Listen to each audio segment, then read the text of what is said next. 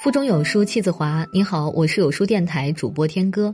今天我们要分享的文章是周作人的《金鱼》，一起来听。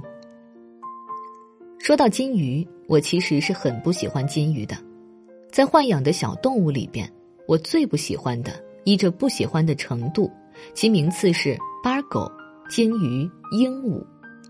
鹦鹉身上穿着大红大绿，满口怪声，很有野蛮气。八狗的身体固然大小还比不上一只猫，而鼻子尤其耸得难过。我平常不大喜欢耸鼻子的人，虽然那是人为的、暂时的，把鼻子耸动，并没有永久的将它缩作一堆。人的脸上固然不可没有表情，但我想只要淡淡的表示就好，譬如微微一笑，或者在眼光中露出一种感情，自然。恋爱与死等可以算是例外，无妨有较强烈的表示，但也似乎不必那样掀起鼻子、露出牙齿，仿佛是要咬人的样子。这种嘴脸只好放到影戏里去，反正与我没有关系，因为二十年来我不曾看电影。然而金鱼恰好兼有八狗和鹦鹉二者的特点，它只是不用长绳子牵了，在贵夫人的裙边跑，所以简等发落。不然，这第一名恐怕准定是他了。我每见金鱼一团肥红的身体，突出两只眼睛，转动不灵的在水中游泳，总会联想到中国的新嫁娘，身穿红布袄裤，扎着裤腿儿，拐着一对小脚，灵拼的走路。我知道自己有一种毛病，最怕看真的或是类似的小脚。十年前曾写过一篇小文，曰《天足》，起头第一句云：“我最喜欢看见女人的天足。”曾蒙友人某君所赏识，因为他也是反对务必较小的人。我倒并不是怕做野蛮。现在的世界，正如美国洛威教授的一本书名：“谁都有我们是文明吗”的疑论。何况我们这道统国，寡呀歌呀都是常事。无论个人怎么努力，这个野蛮的头衔休想去掉。实在凡是稍有自知之明，不是夸大狂的人，恐怕也就不大有想去掉的这种野心与妄想。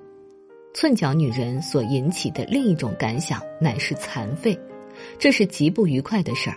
正如驼背或脖子上挂着一个大瘤，假如这是天然的，我们不能说是嫌恶，但总之至少不喜欢看。总是确实的了。有谁会赏见驼背或大瘤呢？金鱼突出眼睛便是这一类的现象。另外有叫做非礼的，大约是他的表兄弟吧，一样的穿着大红棉袄，只是不开叉，眼睛也是平平的装在脑袋瓜里边，并不比平常的鱼更为突出。因此可见金鱼的眼睛是一种残疾。无论碰在水草上时容易戳瞎乌珠，就是平常也一定近视的了不得。要吃馒头磨蟹也不大方便吧？照中国人喜欢小脚的常理推去，金鱼之爱可以说一乎众矣。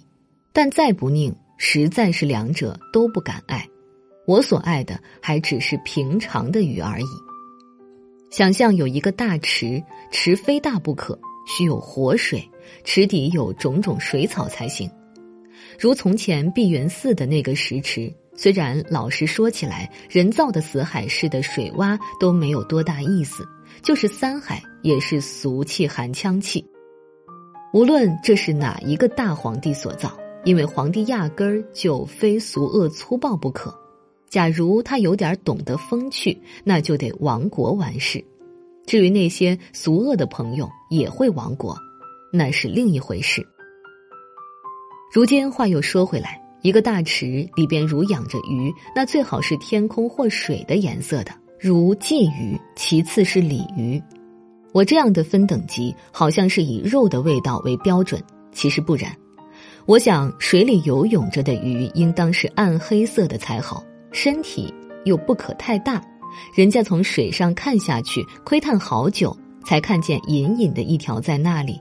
有时或者简直就在你的鼻子前面，等一忽儿却又不见了，这比一件红咚咚的东西渐渐的近摆来好像望那西湖里的广告船，随后又渐渐的远开去，更为有趣的多。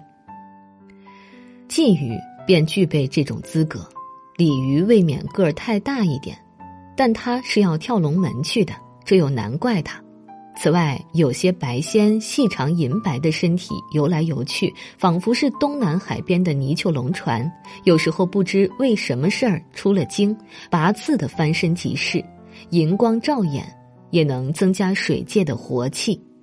在这样地方，无论是金鱼，就是平眼的伴侣，也是不适宜的。